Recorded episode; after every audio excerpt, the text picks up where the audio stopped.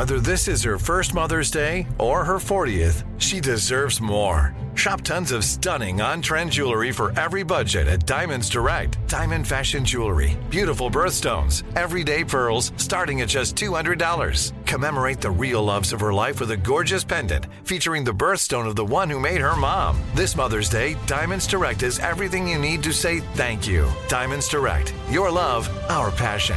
Online at DiamondsDirect.com. Jon Stewart is back in the host chair at The Daily Show, which means he's also back in our ears on The Daily Show Ears Edition podcast. You get hilarious satirical takes on entertainment, politics, sports, and more from Jon and the team of correspondents and contributors. The podcast also has content you can't get anywhere else, like extended interviews and a roundup of the weekly headlines.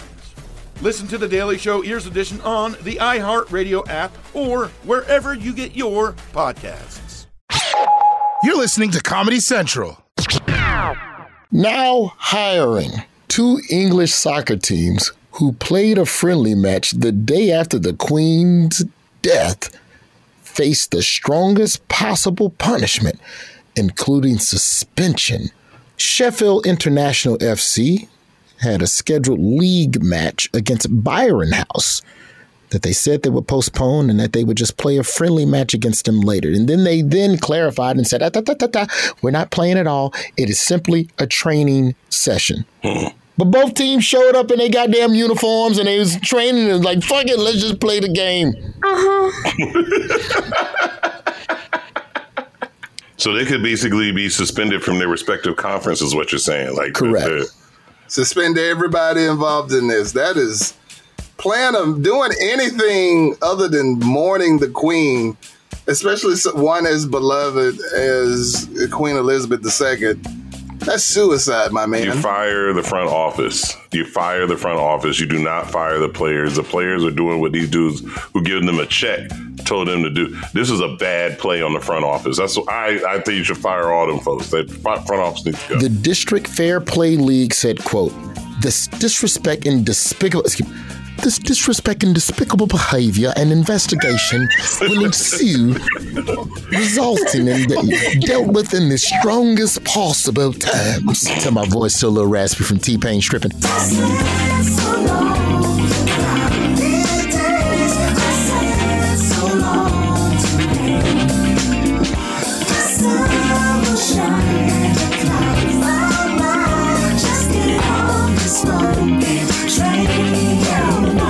My name is Roy, and this is Rod's Relationship Fair. Yeah. Number three on the year. One down, three down, one more to go. If you're new to the podcast, every couple of months we stop down and we address the one aspect of employment that we don't really get into in other segments. And that's people fucking a lot on the job and having sex with people they're not supposed to be having sex with. We want to thank everybody. Last Rod's Relationship Fair, Rod, who called in and gave us some of those military sex stories. But we're going to open the floor today to something a little different. We're going to talk about office parties. Yeah. And we're going to talk about the indecency that is an office party. Yeah. We're going to talk about the setup to get your ass fired. That is the office party. This is where we give Rod a little bit of runway to help you, the job fair listener, work through some of your issues. And if you want to, you got a crazy work sex story or something like that, we want you to be a part of the next relationship fair, RoysJobFair.com, for all the information on how you can be a part of this fine, fine program. Rod, I turn it over to you as we discuss office parties and the setup that they are. I personally do not feel like anything good can come from an office party. It can be a good party, but it cannot make it. An office party confirms morale, but I don't believe it can build morale. There's more that could go wrong at an office party than could go right. That's true. I think the only way to build morale at an office party is if the boss is cool enough to lead the party. Like, an office party goes as the boss goes. If the boss, I thought you would say the boss get drunk. Yeah, like that. Like seriously, if the boss is cool, if the boss is partying, then that can raise morale because now everybody feels like they're kind of on equal footing. Because whenever you're around your boss, you know, especially in a normal corporate setting, y'all pretty much strangers that just work together. You know, so Correct. You don't want to let your hair down, even off the clock. If you run into your boss in a restaurant, you start sitting up straight, you know what I mean? And straightening your tie and shit. So if the boss is at the party and they kind of wilding, that could be good for morale because everybody feels free to let their hair down too. But if the boss is being stuck up, the party is going to be a fucking bust. I'm not going to say not go to an office party, but I just think that in terms of protecting your job and being safe, you're better off showing up early and leaving early. Treat an office party like a meeting is what I say. That the safest way to go is to treat it like a meeting. Don't go in there thinking this is anything like any other party you've ever been to. This is basically a meeting. Treat it like you on the clock. You'll be fine. Yeah, like when you have cake at work. It's like, ooh, this is different. Yeah, like when everybody takes a break for somebody's birthday, you don't start acting like getting the strip club. What? So yeah, treat all office gatherings like a meeting and you'll be fine.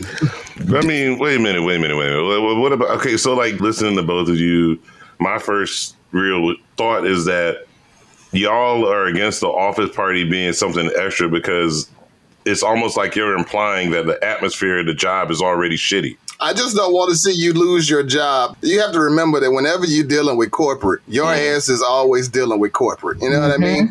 There's no secret conversations. There's no this is off the record when it comes to corporate. As long as you go to any corporate event and act like you're at a corporate event, you'll be good. Now, that's true. I'm not against holiday parties. I just want you to know where you work and who you work with and act accordingly. But that's okay. So you're hitting another point for me, right? So what if the corporate environment is not a standard corporate environment? Because where people work now is not as standard as it used to be. Shit, I worked at a place that literally used to keep a list of everybody who got met and married in the elevator. If you met and got married at this place, they kept a list. They celebrated in the freaking elevator. They celebrated it. Okay, so it was a shit list. Like, don't you be like these five motherfuckers.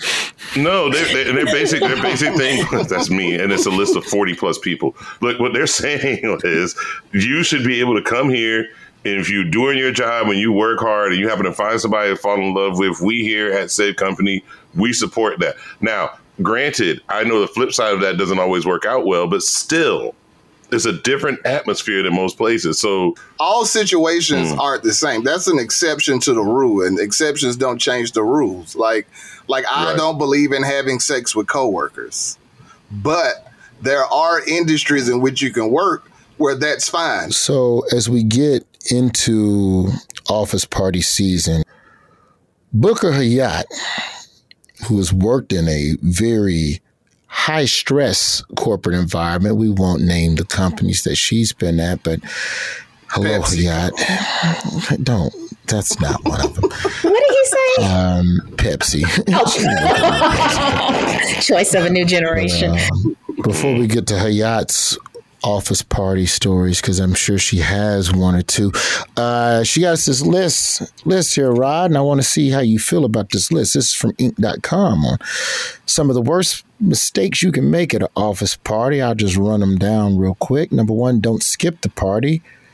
Don't dress inappropriately. I agree with that. You got to keep everything. You can't show nobody nothing new that they hadn't already seen at the office, because when you show that top meat, the men get the wood, they get the woo. Don't get drunk. Don't look bored. Don't be antisocial. Don't go in without a plan. Don't flirt. And don't let you or your guest make a fool of you. Well, you know that last one very well. Oh, what happened, Ryan? Is there something I should know? You talking about the racist that I took to this party one time. Wait, whoa. You're not going to just skip over that. What? I didn't know she was racist. What? Excuse me. Black people can't be racist. She was prejudiced. I'm so confused. She was a blind racist? Is that what you said? Tell them what happened, Roy. So I was dating this girl. This is years ago, by the way. Let me add a little timeline to this so folks don't be thinking about the wrong woman. Okay. I was still living in California. And I was dating this girl, and she was very pro-black, and I'm fairly pro-black, and I, you know, like you talk to people about blackness and blackity black and Africa and African history, and I've dated women like that in the past, and it's not, and it's more of a commonality between us than a difference. So I take it to this. I was working on a sitcom, and I took it to an office party that we were having. It's like some end of the year rap party. Hey, we're gonna go drink and celebrate that we did 10 episodes of a TV show. I'm the only black person. We are the only black people essentially in the cast at this party, and white people are trying to hug her, and she's get. You ever seen that Heisman trophy with that arm stick out? She hit that Heisman on every white person. To the point where it was awkward. Really? And like I would like stand in front of her when I introduced her to discourage the hugging. And that's even people were trying to. Wow. It was. Oh. This person standing behind me. Yeah, this is my lady. yeah. Car ride home. Where do you find these people? 20-minute car ride home outside the comedy club. It okay. My fault. This one was on me. First mistake. And so 20-minute car ride home, she goes into this rant about how much she hates white people. Oh. She cannot stand. And I never knew this about her.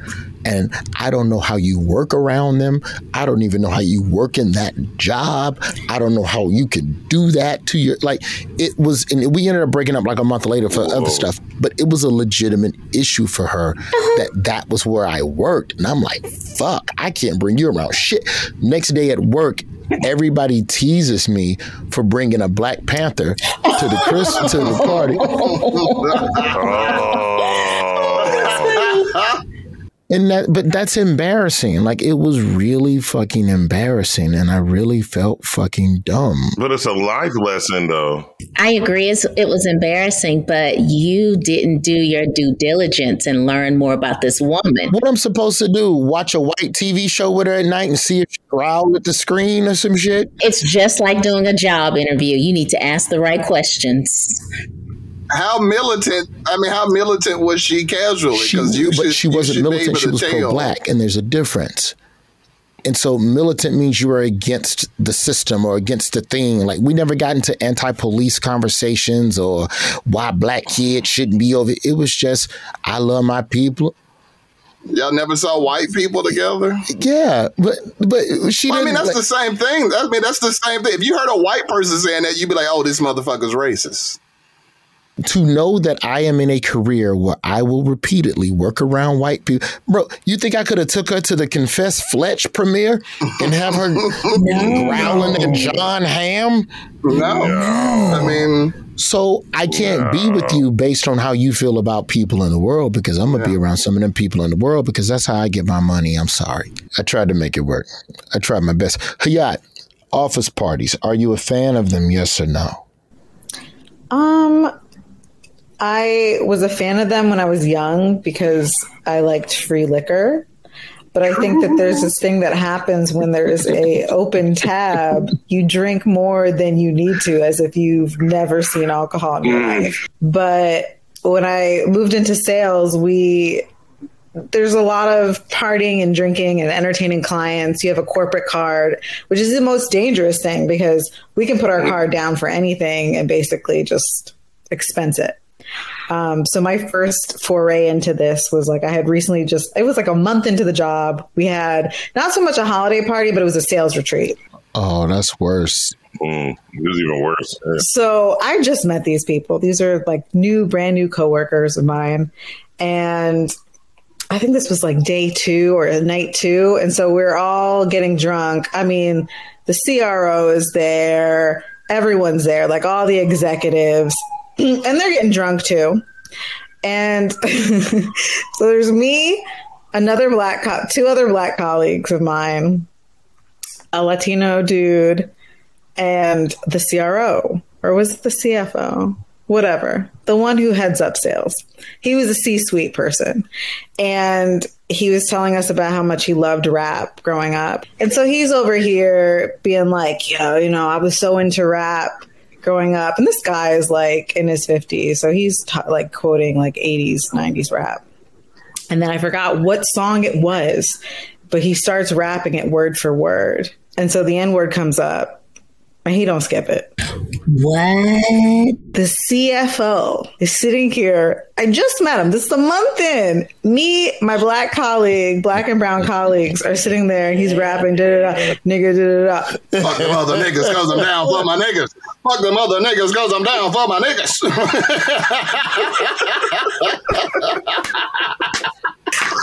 Stopped. Like one of my coworkers is like, okay, don't say that word again, but continue. So I was just like shocked. I was also under the influence. And so I remember after it happened, he left, we were trying to do like this postmortem, like, did that just happen? Did like the highest, like our boss's boss's boss just drop the N-word in front of us? So I mean, he was a grown-ass man, so I think it's dangerous for everybody. Imagine if Roy's ex was at that party. Oh, my God. She would have cut him up. I can't believe you let that white man rap that N-word and you didn't punch him in the face. Is you a man or not? I thought I was with a man. So, Jacqueline, I'm going to give you two options here. What do you mean? Matter of fact, let's do the Emmys and then we'll do engagement after the break before we get to the school teacher. We can tell the story of our time at the Emmy Awards and the Daily Show party and the Emmys after party and that other party we went to, because this was like basically a night of consecutive office parties, all with alcohol involved. Wow. But I'll hold on to which one of or four of your coworkers. Okay. Oh, shit. Okay. Okay. Okay. Once they knew you and I weren't together, JG, you carry a different skew in a part. Like here's my thing, Rod. Should you flirt with a coworker's plus one? Can you do that, Rod? Hell no. Yeah, absolutely. If they're not together, they're fucking game. So JG, give me that. We run around to a number of parties and people knew you were with me, but that we weren't together. What was that experience? Because we weren't like walking around shoulder to shoulder the whole party. I was like, you know, Jacqueline, she can make friends with anybody. So I'm like, all right, I'm going to go over here and hang out with you. I was working the room, meaning I was getting contacts. I was meeting the executives. All I needed to do was step through the door. So how are people moving around you at these office parties? How do people move around you, JG? Walk us through some of these parties during Emmys week. You know, you ain't got to name which party specifically, but tell me what was happening. You was getting your booty grabbed? Was people grabbing your wrist? Let's just say I met a lot of people who were interested in getting to know me more. First off, Jacqueline was looking goddamn stunning. Go to the job fair socials, whatever your socials are. You. She looked amazing. Go look at that dress. Go look at that dress. You were snatched. That is if there's ever a dress to shoot your shot at Jacqueline. That was a y'all ain't see the back either, Rod. She had the back out. She had the little clavicles and she showing the little shoulder blade and shit. Oh, you're kind. And there were men who don't look like us, and this is perfectly fine, of all nationalities, who would come up and touch my back and turn me towards them. And I'm like, what are you doing? Fuck. It's a gentleman's move. It was very gentlemanly. It really was. It's a gentleman move. That is sexual harassment is what that is. It was not. It's not sexual harassment. So you can just go around touching girls' backs and turning them to you because you want their attention. You don't touch their back like you just scrubbing their hand on a blackboard, man. Like, come on, Rod. Very beautiful. I want Hayat to clock in on this one. Hayat, you don't touch women and turn them around to you because you want their attention. They're not your property. Harassment, yes or no, Booker Hayat? I might have to go with inappropriate as someone who's been felt up on the red carpet by a celebrity. Just because you're a celebrity, and even if you're good looking or even if you're wealthy, don't put your hands on me. Well, it wasn't disrespectful the way they touched me. It really wasn't. I've been touched or tried. Someone did actually to touch me disrespectfully, but I was fine. It was disrespectful that they touched you, not how they touched you. Okay, I see your point. This was going on. I was at these parties while this was going on. People passing by and like brushing up against you, you know? Absolutely. You left her alone. I'm gonna show you some pictures when we get off the air. No, you're not. Whatever. Whatever. All right. After the break, Jacqueline is going to tell us one of her engagement stories, and then we're going to jump into Rod's Relationship Fair with a party with a bunch of school teachers that ended up in sex, and we're going to let Rod break that down. It's a relationship fair. We'll be right back.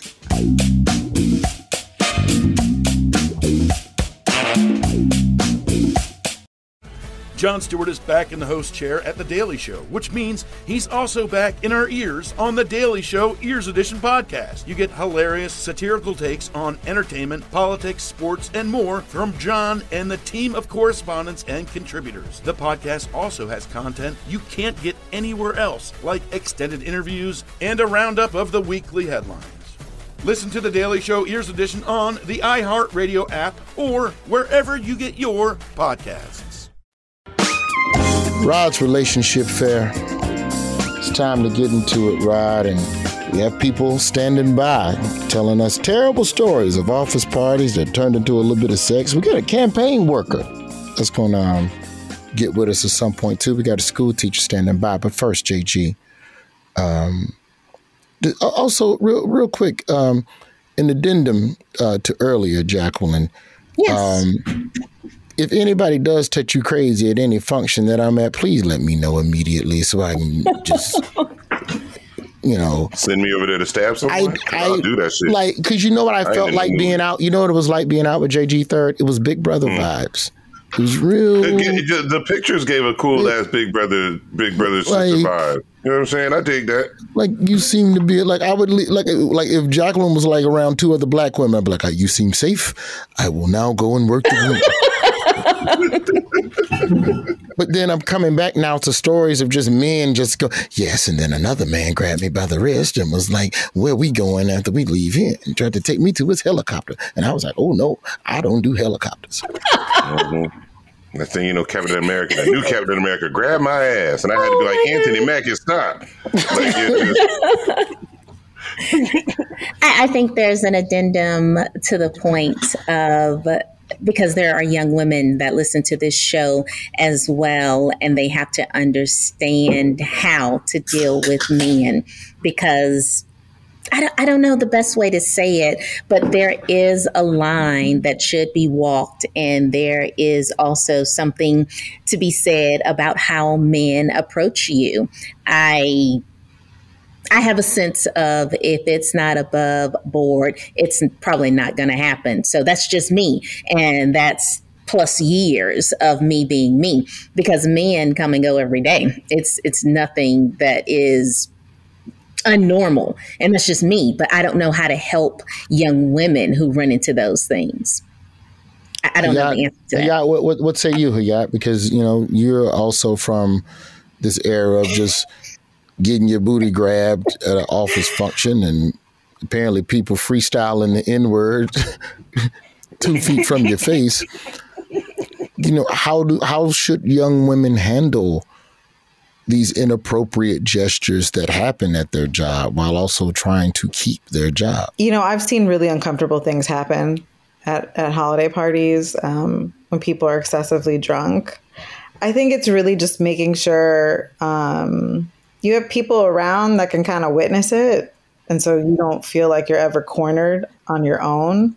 But also, I don't know, I think that it's okay to just tell people, like, don't touch me. I don't feel comfortable, you know? You do. Fact. Put those creeps on blast. I understand the politics of trying to keep your job and how hard it must be to be a woman in these situations, because life is so oppressive to women around the globe.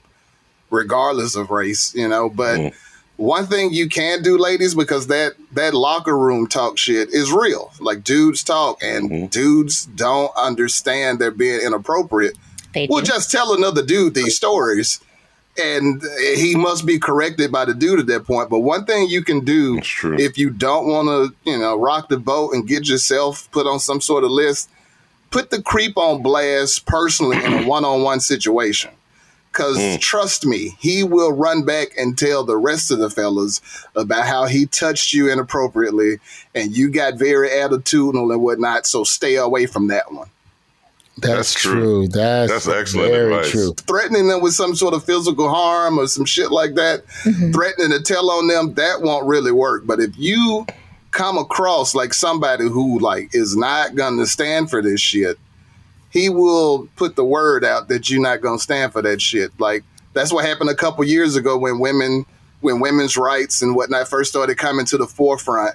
And a lot of dudes were talking, you know, even on social media about how like you can't tell a woman she looks good and things like that. Like, I'm scared to talk to women now. And it's like, good. That's the fucking point. If you're the exact dude that they're trying to get to not talk to them. So if not being inappropriate with a woman makes you scared to talk to women, you are the type of creep that they're fucking talking to and about. And see, I just had to grow up in all of this because in my 20s, I didn't use my words well. So if I'm in a space or whatever and someone grabs my arm, grabs my hand, I grab their neck. It catches them off guard. Yes. Yeah. And then in my 30s, I learned how to use my words. I was like, what? Oh, you grab a man by his neck really fast out of nowhere. Oh, he is scared out of his mind. And in my 20s, yeah, I would grab your neck out of nowhere. Are you Mr. Spock pinch, like knockout Spock Vulcan death? Like, yeah. Or are you like pinching the esophagus, like grab the whole neck, or because that esophagus pinch, that'll sit a motherfucker down. And squeeze on the side. That's it. Put your thumb right in his fucking carotid artery. One thing I would add too is anytime someone's touched me or grabbed my arm or put their hand on my waist, I immediately grab their hand dramatically and lift it off to show them that I don't like them touching me. And that's usually triggered to a dude where it's like, oh, my bad. Like, oh, I realized one of them girls don't like to be touched in the club inappropriately. Oh, one of them new age girls. Okay. Exactly. Yeah. Because if you let them get away with it, they're not ever going to fucking stop. Absolutely. As is tradition with every Rod's Relationship Fair, Jacqueline has to tell us one of her 4.5 engagement stories. So I will go with the one that involves fried chicken, not loose diamonds. I'll hold loose diamonds because that one's so simple, but it's still very sweet. Yeah, loose diamonds. Anyway, so long story short, I'm with this guy that I really like. We dig each other. We really do. We are compatible on every plane. I kid you not.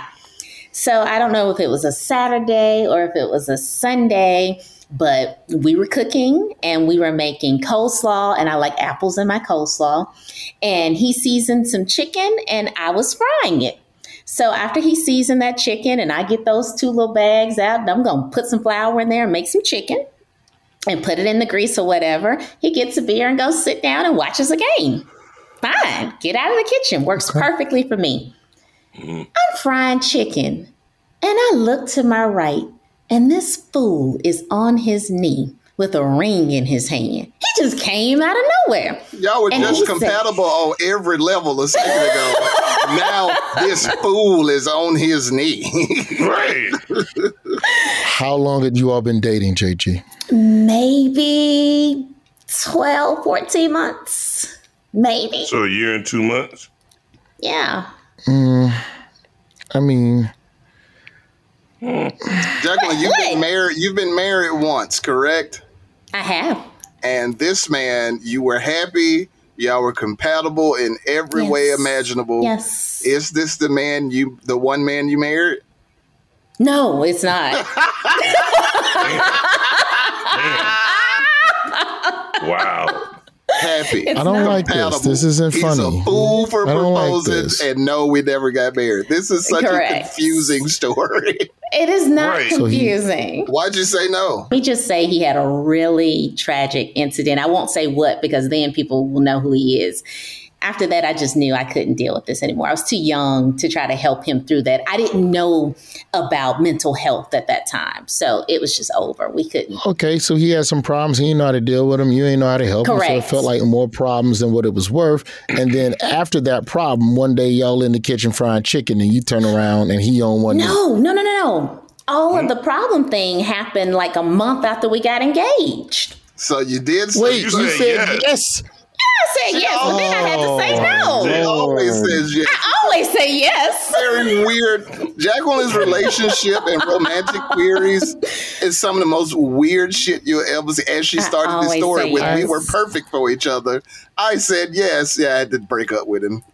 So you say, yeah, you finish frying a chicken. He goes out, has something terrible happen to him from which he was mentally shattered. You didn't know how to put him back together. He didn't know how to put himself back together. So rather than help this man... It took stomp on his motherfucking wound by handing him back that ring. No. Did you hand back the ring? You thieving ass motherfucker. Hey man, Riverside's fucking up again. JG ain't talking. Terrible person. My man was at his lowest and you slipped out in the middle of the night ringing all. No. Took that shit to Easy Pawn on Valley Avenue. Wow.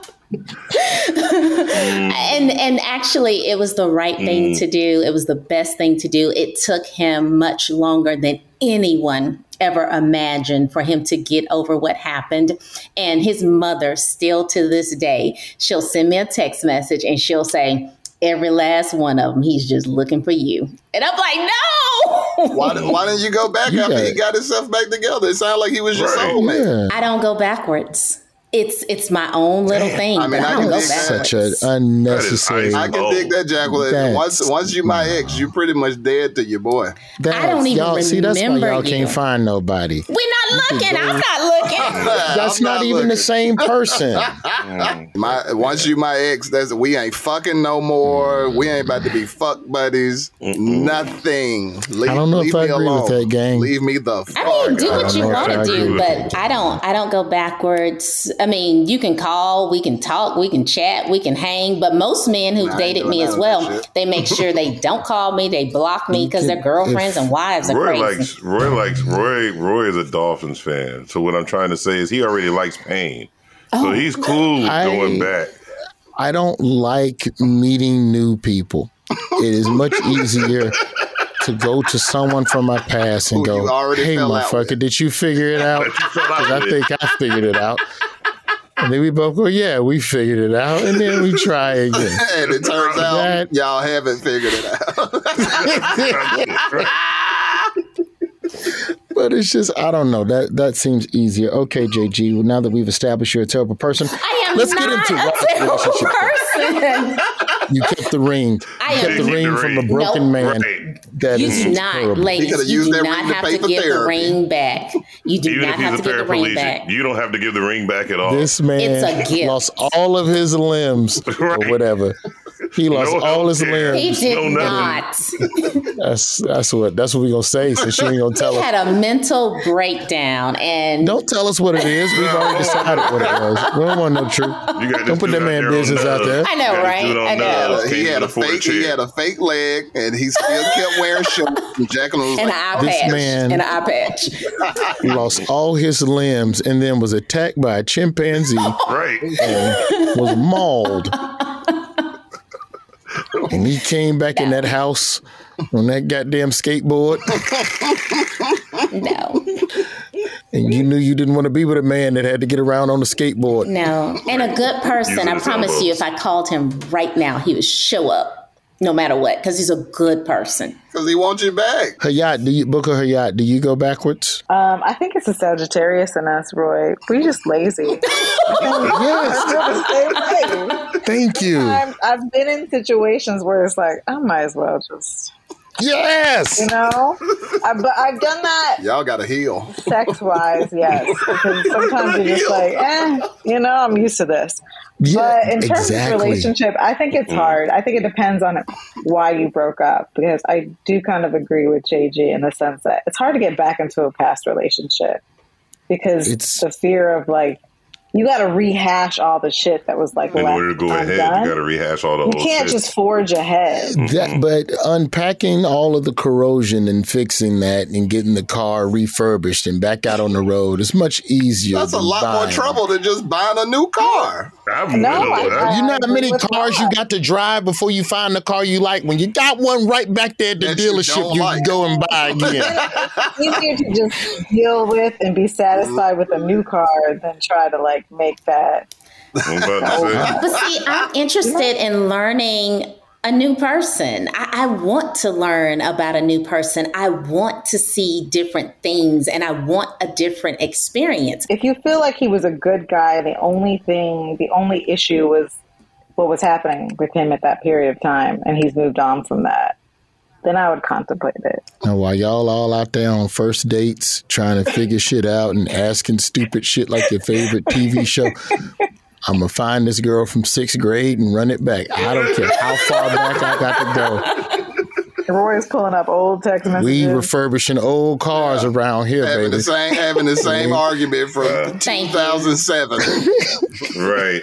No. Who's better, B2K or NSYNC? Y'all still bad. Let's get into the relationship fair. Who do we have on the line, JG? And let them serve up this amazing on-the-job sexcapade to Rod. We welcome Danielle. She is a private school teacher based in New Jersey. She recently wrote to us about a messy affair that took place a few years ago between two teachers she worked with and that also happened to be her friends. Hello, Danielle. How are you? Welcome back. Look at that grin on Rod's face. Rod can't wait.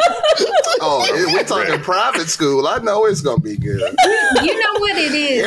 Everybody at a private school are freaks. Students, staff, faculty. It don't matter. Danielle, is that true? Danielle. I don't know about the kid. I work with high schoolers, so I try not to think about them like that. But I will say it's a mess among the faculty. It's a mess. Ooh. Like... messy. This is like one of several stories from this one job. So this was a few years ago. The people involved, I was both friends with, one closer than the other. The IT person, his name is Jorge. He was a really good friend of mine. We like became friends as soon as we started working together. Yeah. So he was a good friend of mine. And the other person involved in this is Camila, who is the Spanish teacher. She was a friend, right? We knew each other because we worked together. She was really cool. We would chat, get drinks after work. But it actually all started with a work party. So one thing you got to know with teachers, especially private school teachers. It always starts with a work party. Just straight alcoholics. Just every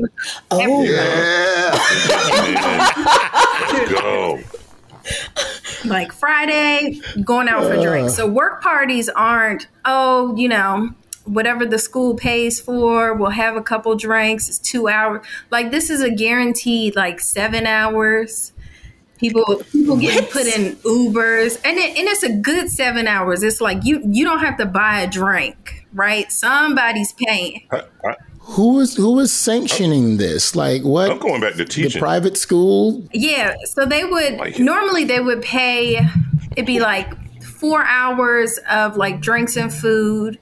And then the rest would be like, normally it was somebody's supervisor, right? So it'd be like the principal, the vice principal, the guy who was head of IT. They would all buy rounds. Like, and actually one person, he frequently would just leave his card and he would just be like, buy drinks until, you reach this amount or it's been a few hours. And then, just bring my card back the next day. But like this is like a real morale boost.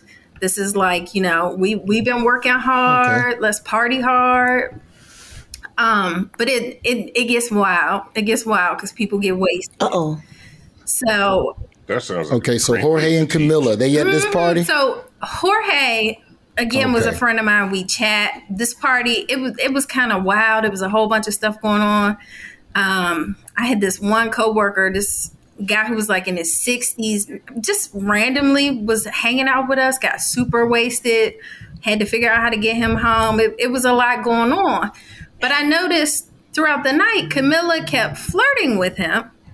Right. And like, you know, saying really suggestive stuff.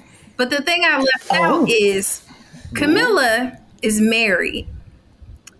No, Danielle. Jorge has a live-in girlfriend that he's been with for like 5 years at that point. No. So it was something when I was like, you know, I you know, A plus B, you know, that'll give me C. But I was like, this don't make sense. So I'm trying to run interference like a good friend. Like a terrible friend. Like a hater is what you sound like. You know? So people wasted making bad decisions. I'm like, you know, let me stop these people from hurting themselves. So, sorry. Grown people?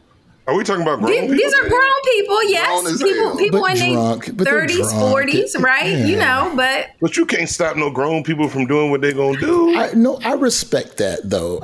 They're drunk. It's not like this has been some sober flirting that's happened over weeks and weeks. This is some spur of the moment. They're not drunk and 8 years old. Come on, Rod. They're true. They know what the fuck they doing. They've been hiding this while they was sober. This is like when your homeboy says that he about to try to have sex with a stripper, Rod, and you just got to be like, hey, man, don't. That ain't the same thing. Don't let your boy sleep with a stripper. Let him sleep with a teacher.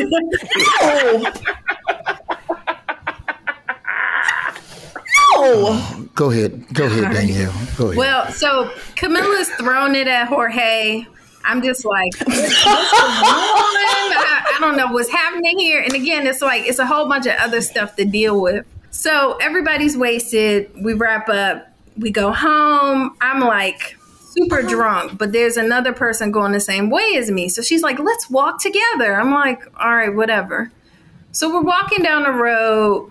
Jorge and Camilla, they happen to both live in Queens, right? And they conveniently live within 2 blocks of each other. Like, this is a conversation we had ages ago. Right. So they would take Ubers home together. So it wasn't weird. Like, somebody ran interference on your ass. Right. So they were like, we're going to take an Uber home to Queens. I was like, all right, whatever. I don't care. I'm walking down the road. It's snowy. It's winter. I'm walking with this, like, nosy broad next to me. And it's 2 people just slobbing each other down on the sidewalk. Just really going ham. And it's just like, what? So I'm, you know, I'm in the city, been here too long. So I'm yelling at these people where I'm like, you know, get a room, move on. And I keep walking. You really are a hater. I'll accept it. God damn.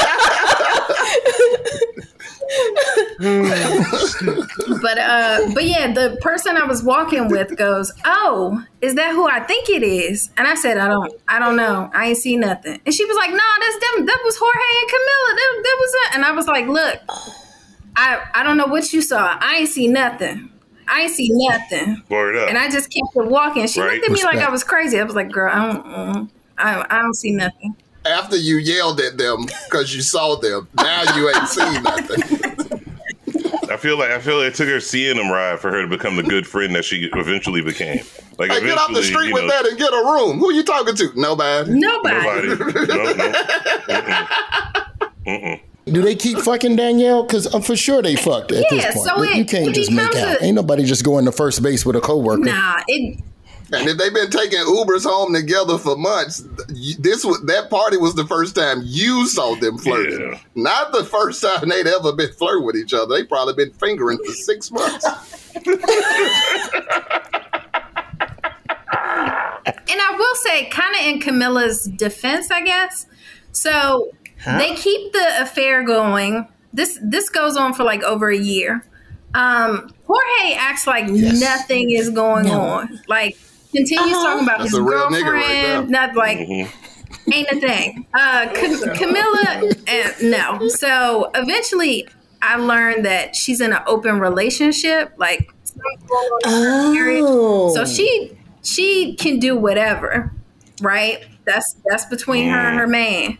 But Jorge, ain't there a word for that? I have no proof that Jorge's girlfriend knew. Now his wife.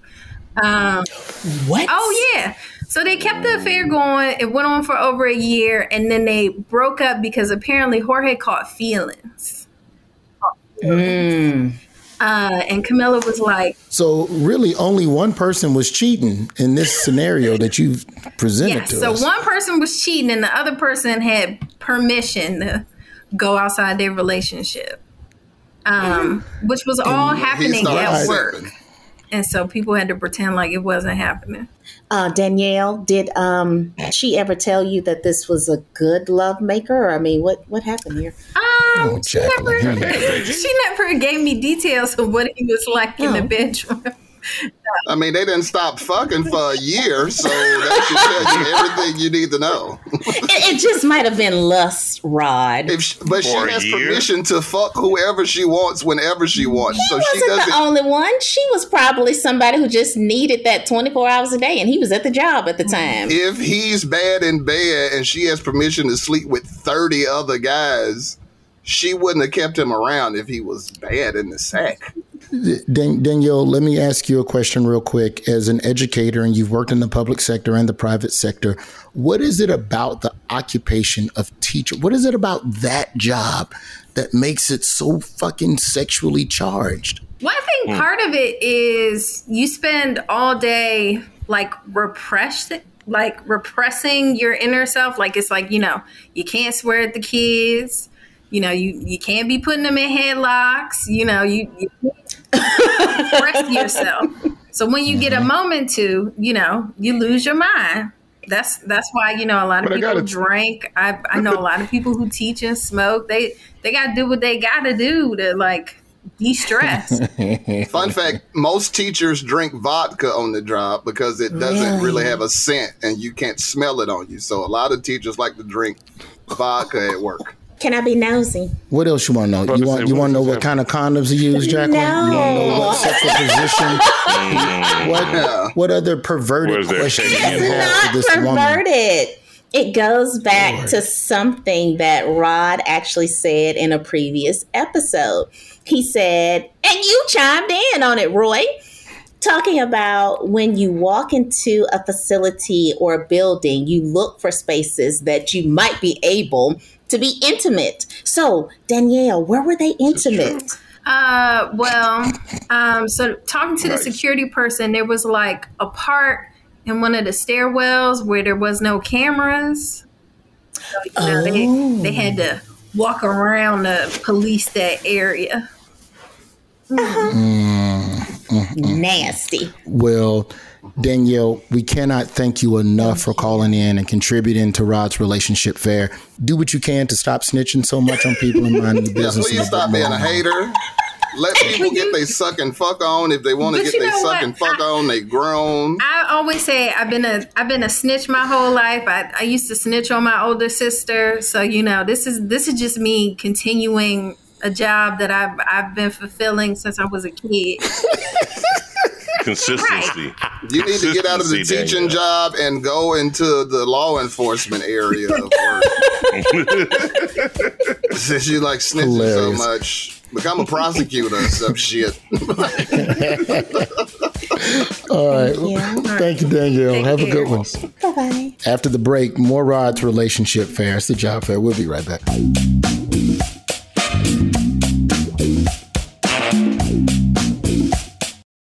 Jon Stewart is back in the host chair at The Daily Show, which means he's also back in our ears on The Daily Show Ears Edition podcast. You get hilarious satirical takes on entertainment, politics, sports, and more from Jon and the team of correspondents and contributors. The podcast also has content you can't get anywhere else, like extended interviews and a roundup of the weekly headlines. Listen to The Daily Show Ears Edition on the iHeartRadio app or wherever you get your podcasts. Rod's Relationship Fair. We dredge on. We go from the world of teaching. I forgot you. Why you ain't let me sing the teacher song to Danielle last break, Jacqueline? Because I want Danielle to come back on the show. You know when we have teachers on, we got to sing the teacher. Wake up all the teachers, they be having that sex. Y'all be getting fucking. Don't use no condoms. Your wife didn't know that you're fucking at work, and now you got a baby. Oh. Got a baby. Yeah. Oh.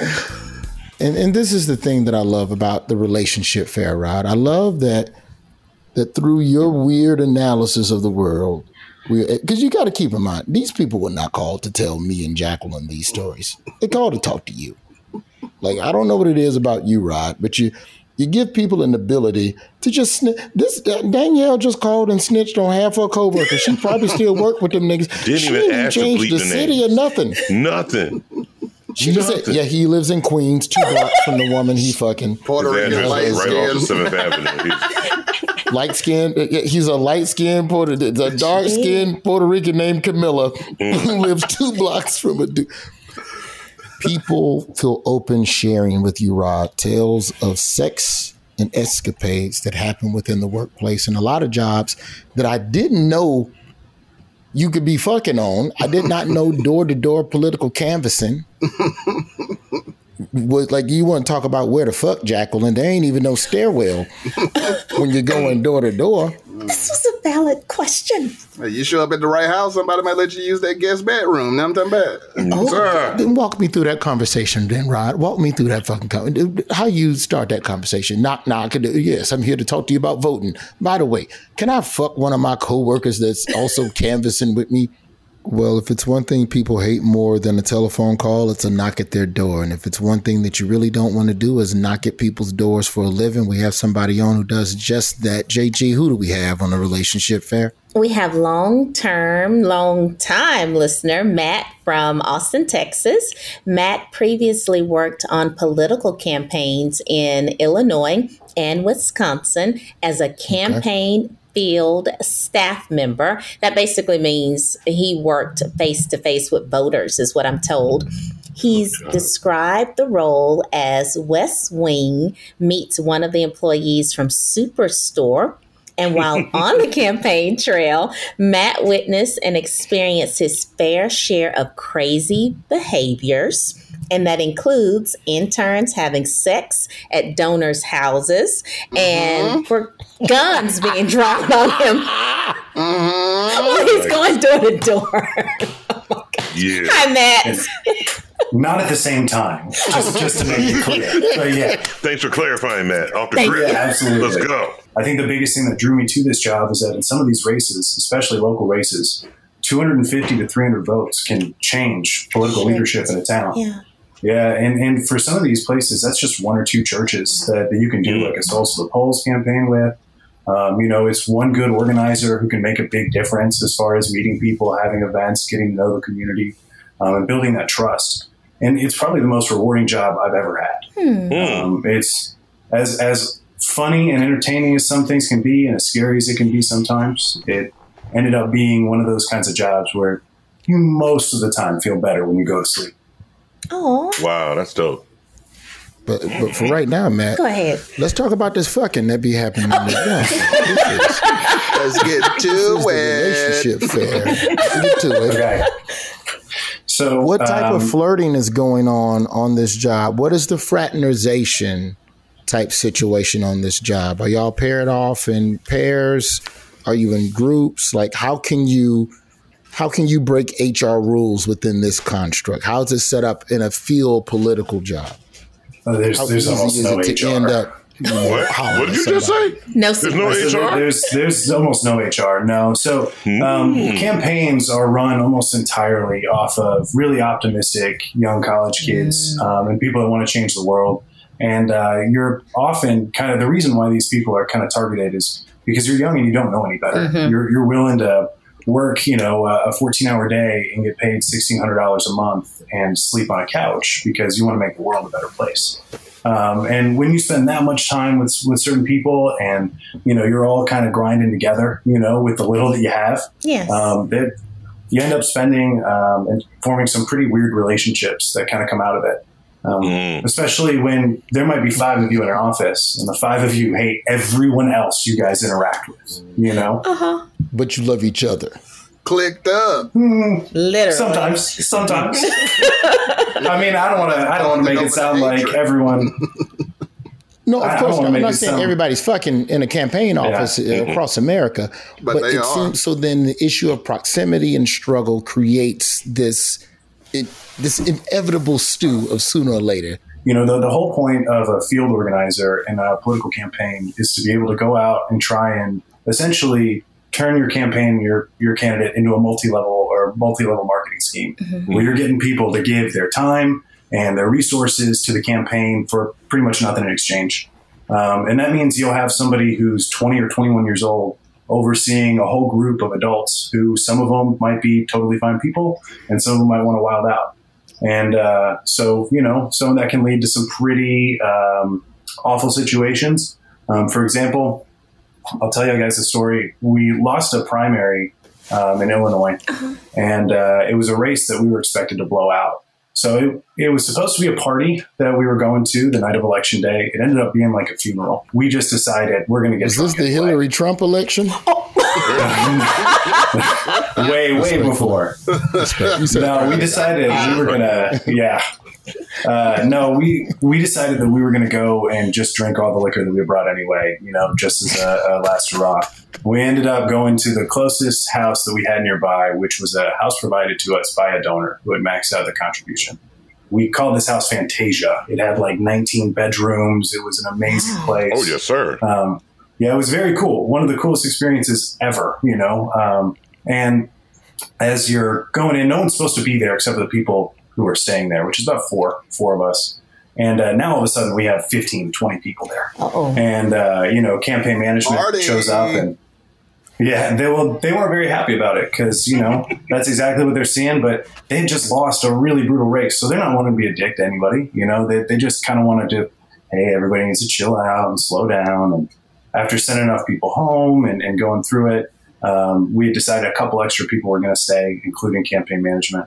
So as we're going around assigning rooms, person to person, the campaign manager, you know, we open up the door and there's two interns just going right at it in the room. Yeah. Did they stop when you walked in? They stopped for a minute. And then as soon as we shut the door, they went right back to it. So I don't think anyone wanted to interrupt them. Truth be told, I don't know what happened to those guys. Props to them for stopping long enough to recognize y'all were there. That's the way I look at it. Are they married now, Matt? I don't think so. No, 1732 fucking questions. You know what? I'm gonna learn how to control your microphone. So they had sex that night, so they're married now, right? No grandma. It was a really, really good hug. That's what it was. Where are they now? Do we know? You know what? I have no idea what happened to these guys, but I hope that somewhere they're together, you know, in someone else's bedroom. Oh, Matt, we can't thank you enough for coming on the show, and thank you for the past emails to the show. We appreciate you for being a friend and for giving a damn about politics at some point in this dysfunctional ass country. We appreciate you for calling into the Relationship Fair. Thank you. Hey, thanks, guys. Appreciate you, man.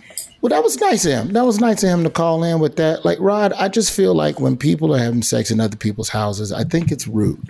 Yeah, why do you think it's rude? Like some keep your shoes on in a nigga house type shit. Like, why you fucking in my house, dog? That's hater shit, man. I don't know how many political parties y'all been to, but political parties tend to get down. Like, they, you know, once the political parties go down. Okay, like, now you're right about that. Let me tell you about political parties. I'm not... I don't want to disparage anybody, so I'm not going to say any names, but a couple years ago, I did a comedy show down in Tuscaloosa. And at the time, we did a show the same night as a governor election in Alabama. So we hit up we hit Jimmy John's after the show, and I finished eating. I paid. I go outside to get my smoke on. So I'm standing in the parking lot smoking up pulls this rickety ass van with what is obviously two prostitutes in it. Mm-hmm. I mean, we're talking everybody in this governor's race is white. Two 20-year-old black strippers pull up in a fucked up van, get out of the car, and they ask me if the van? They were driving the van. And they asked me where the governor's election party was. Uh-huh. And I'm just like two comedians looking for their venue. And I'm like, first of all, what kind of nigga on the street just knows where election headquarters is for somebody that night? And why can't you text the secretary, whoever told you the governor wants y'all to come shake some ass and suck some dick and make some cash? Why can't you text them and get the directions or the address and punch into GPS? At those parties, there's a certain time. It's time to go. Once the news cameras leave, it's going down. But it seems that the theme of both of these relationship fairs to me is just, if you don't want your employees fucking, stop throwing parties for them. Stop throwing dope parties. I mean, really, honestly, the only thing you can do to stop your employees from fucking is not having any goddamn employees. Human beings are going to have sex. Sex is a need. Whether you need to not have sex or you need to have sex, however you feel about sex, you're going to get it. You're going to have it. And you put a bunch of random people in a room, just speaking from a math standpoint, there's a percentage of people in that room are going to end up sucking and fucking. It's just life. But what is it about work parties that make people feel like, all right, now's the time? Honestly, you know what it is? This is what it is.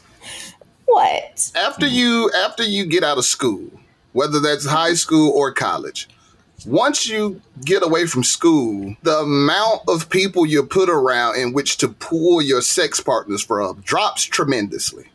This is true. Like in high school, middle school, elementary school, college, you date people because that's your social circle. You know what I mean?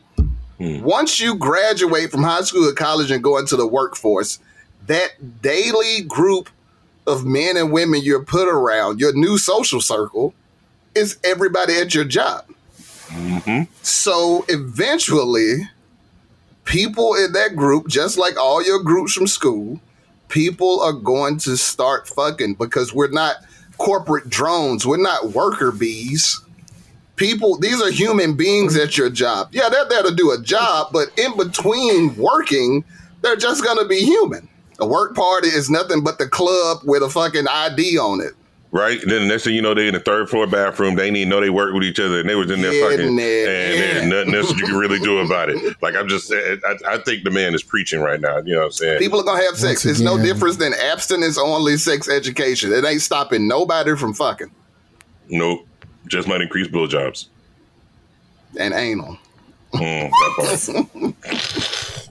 All right, so then our Christmas party is off. I think that I will just send everyone an individual gift. That's the show. Rod's Relationship Fair is a product of Comedy Central, iHeartMedia, South Park, and Princeton Productions. Rod, thank you as always for helping these people navigate the minefield that is the office party. It's a good time. No, it's not a good time, Rod. It's a good time to get fired. I'll tell you what. I'll give you a good time holiday party story. There's no sexuality involved. I had a job where I worked with two of the dumbest people I've ever met. And one time we had a Christmas party. And after, we come back to work that Monday. And, everybody's recounting the night and, what they did afterwards. And one of the ladies goes, well, the rest of my night wasn't that good because I ended up in the hospital. So, of course, we're all like, oh, my God, like, what happened to you? She was like, I don't know. I had some sort of allergic reaction to something, but I'm always on top of that. So I don't know how it happened. And the other woman who worked there, who was one of the dumbest people I ever met, she goes, because they were like, they've been best friends forever. She was like, well, I saw you drinking the sangria and it had orange slices in it. And I swear to God, the woman who went to the hospital says, well, that can't be it. I'm allergic to oranges. I'm allergic to orange juice, not oranges. And it was just like, where the fuck did you think orange juice comes from, you idiot? You're not allergic to orange juice. You're allergic to oranges. You got to be the dumbest motherfucker on earth. Absolutely.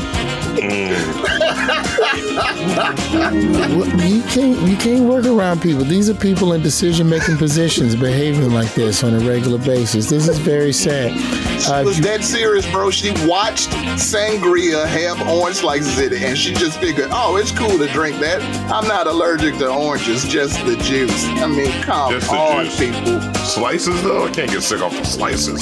I'm not allergic to oranges. It's not orange juice in it. It's like, that's fucking insane. It's one of the dumbest things I've ever heard in my fucking life. Wow. RoysJobFair.com if you want to be a part of the next Rod's Relationship Fair, which we'll do in a few months. If you want to be a part of the show in general, man, that's the show. And we'll see y'all next week.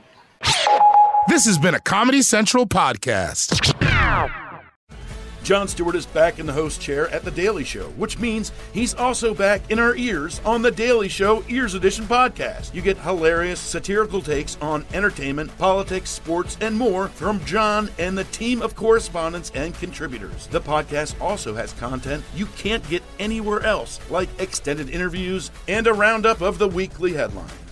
Listen to The Daily Show Ears Edition on the iHeartRadio app or wherever you get your podcasts.